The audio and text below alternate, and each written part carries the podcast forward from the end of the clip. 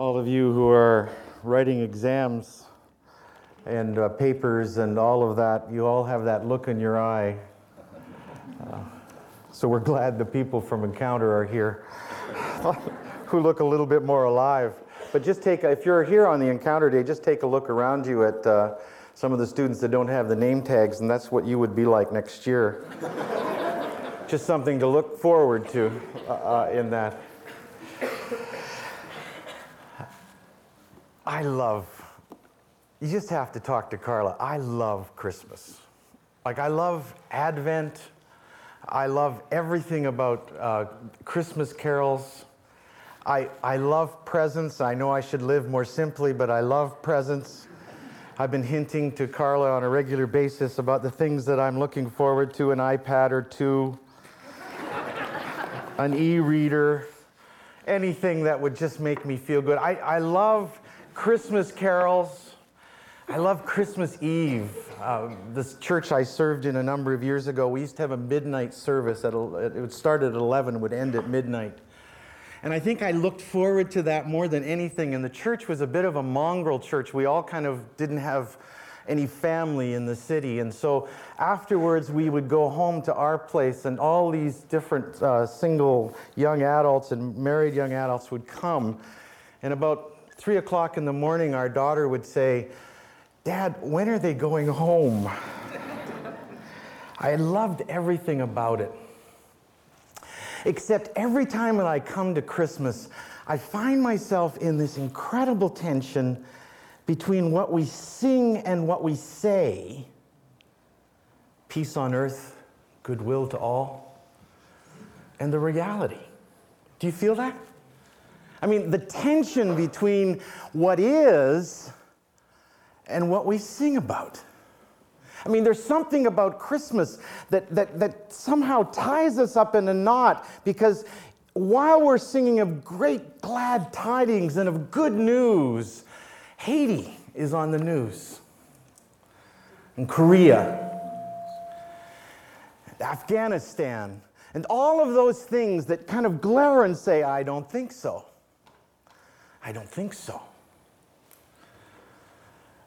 But I want to suggest to you this morning that that's the tension that we as followers of Jesus Christ live in.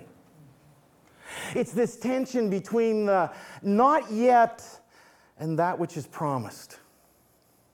A number of years ago, years ago, I was in Kenya, and I had just finished teaching for a week, and one of my colleagues got typhoid.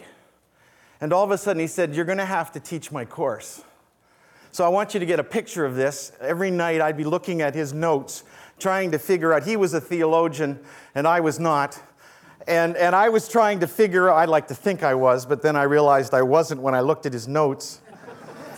and, and I was, I mean, there were all these incredible concepts that needed to be unpacked. And so the one day we're talking about the kingdom of God. Oh, how do you explain the not yet, but the yes of the kingdom of God? How do you explain that at one point we're living in and, and at another point we're not? And forty Kenyan pastors are sitting in this, this room that is very dark because lights are hard to find in the Kibera slum, at least bright lights. And I'm sitting to them, and they're eagerly listening, and I'm trying to think, how do I tell them about this? And at one point, it was one of those rare moments in my life where I had an epiphany. And I took a piece of chalk, and I walked over to the floor, and I drew a line on the floor. I still remember. I drew a line on the floor, and this was not common in Kenya in terms of teachers to all of a sudden, well, our education faculty would like this. I started to do something creative in terms of teaching. And I drew a line on the, on the, on the floor, and I stood like this with one foot on one side and one foot on the other. And I said, this is what it's like to be a person of faith. We live with one foot in the age that is and one foot in the age to come. And they were going, oh, that's really interesting. And then I said, and then I came, it came to me. And there's a sense that part of what it means for us to follow Christ as we lean more and more with one foot still in what is, is not part of what it means to be a person of faith that slowly we begin to lean more and more and rest in the age to come. That's what it's about. And that's actually what Zephaniah is pointing out to us. This is often read at Advent, in this time we're anticipating, and to the people of Israel who are in the midst of kind of being a remnant and all of those things, amidst a sense of, of, of defeat perhaps even. In the midst of this, Zephaniah comes, and he gives them, if you want, a bit of a blast of reality. You're living in this time, but this is the promise. It's like he sets a compass point down for us of things that we can hold on to in the midst of our reality. Do you know, Woody Allen understood this tension. The theologian, Woody Allen. He did. He, he, he understood this reality of the being in the age that is and the age to come.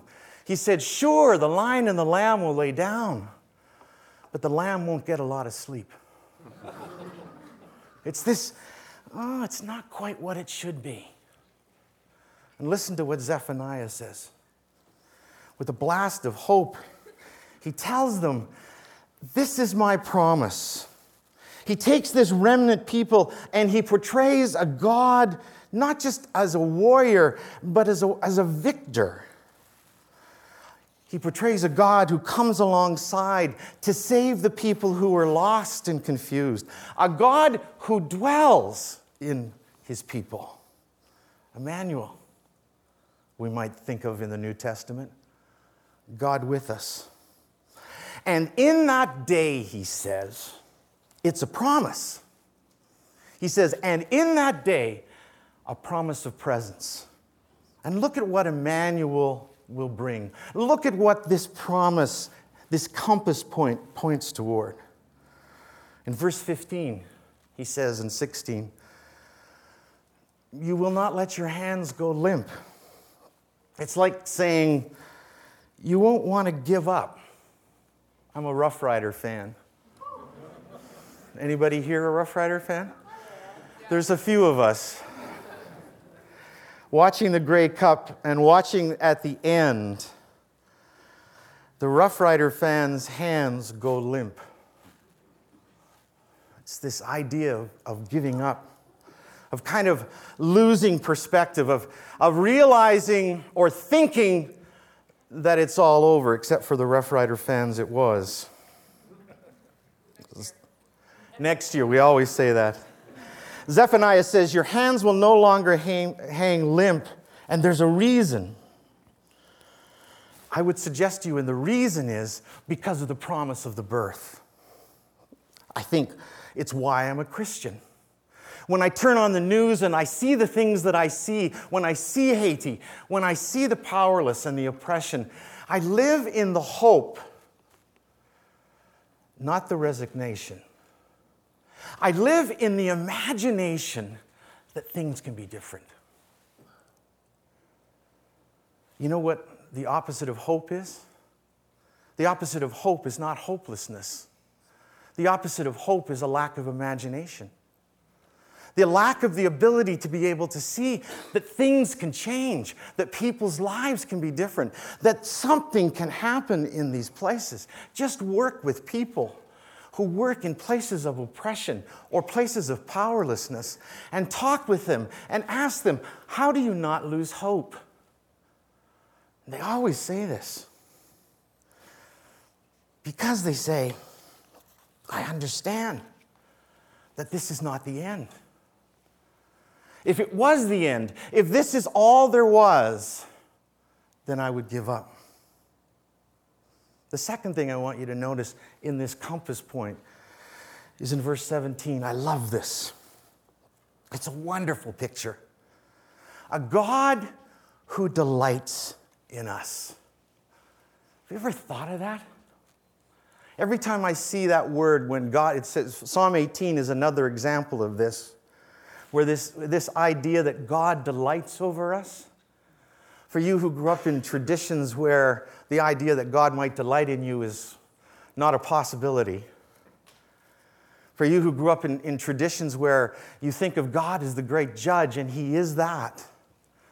But this is a God who judges because he delights in you. What a difference. Every game I played in football in university, I would go to a stadium. I'd end up at the University of Saskatchewan playing against them. And I would come out of the tunnel and I'd look up and I'd see my father there. Isn't that interesting? Every stadium that I played in that year in Western Canada, my father had a business trip. He planned a business trip. U B C, University of Saskatchewan, University of Calgary, University of Alberta. Every time I would look up into the stands, there would be my father. Gosh, when you know you're delighted in, his judgments are much different. God delights in you. Isn't that a wonderful image? The other picture I always have in this is a time when Carla and I had, had braved eight hours of dreadful drive in the Andes. I've never been so scared in my whole entire life. I thought we were going on a, on a wonderful trip to Italy shortly after that. And I was thinking how romantic that was going to be. And all I could think of was we're going to die in Bolivia before we even get to Italy. And we finally made it to this village called La Coma. And they had a service, and Carla was to speak.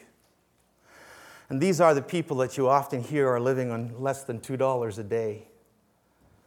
These are what we would call or have called peasants. And they're sitting in this kind of rebuilt garage, their church. As we're sitting there, Carla stands up and reads Psalm eighteen to them.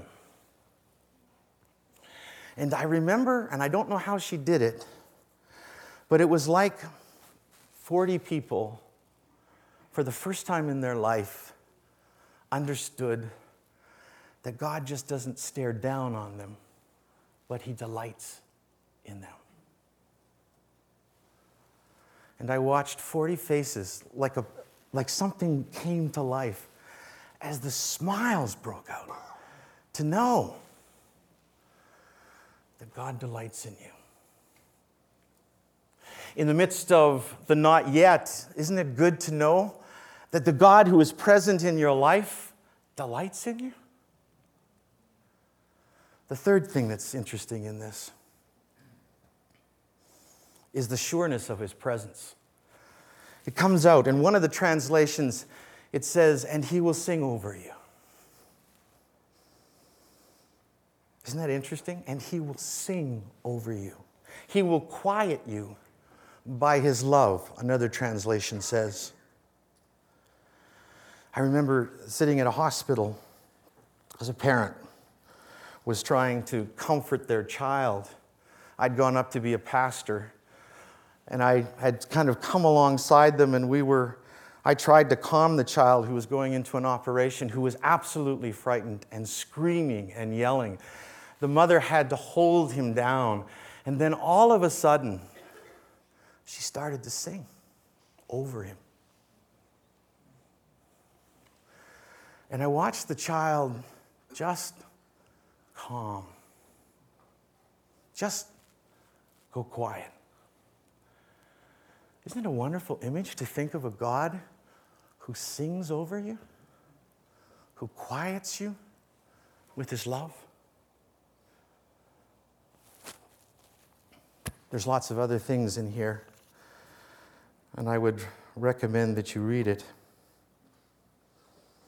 But you see, the point in this, and the point of the Zephaniah passages and so many of the prophet passages that point to where the hope of the Messiah. And then the, the whole point of the declaration of the birth in the midst of the reality of the not yet, with one foot in and one foot out, leaning toward the kingdom, is that you have a compass point in the midst of it. Not to become passive, but actually to believe. To actually believe and hope and imagine that a God who is present, Emmanuel, God with us, that a God who is present could give you the imagination for something different. Marva Dawn says this. She says, "Don't work to change the world. Work to anticipate the kingdom. Work to anticipate and lean toward that which is his." I don't think I've ever done a Christmas sermon or an Advent sermon where I didn't mention G K Chesterton.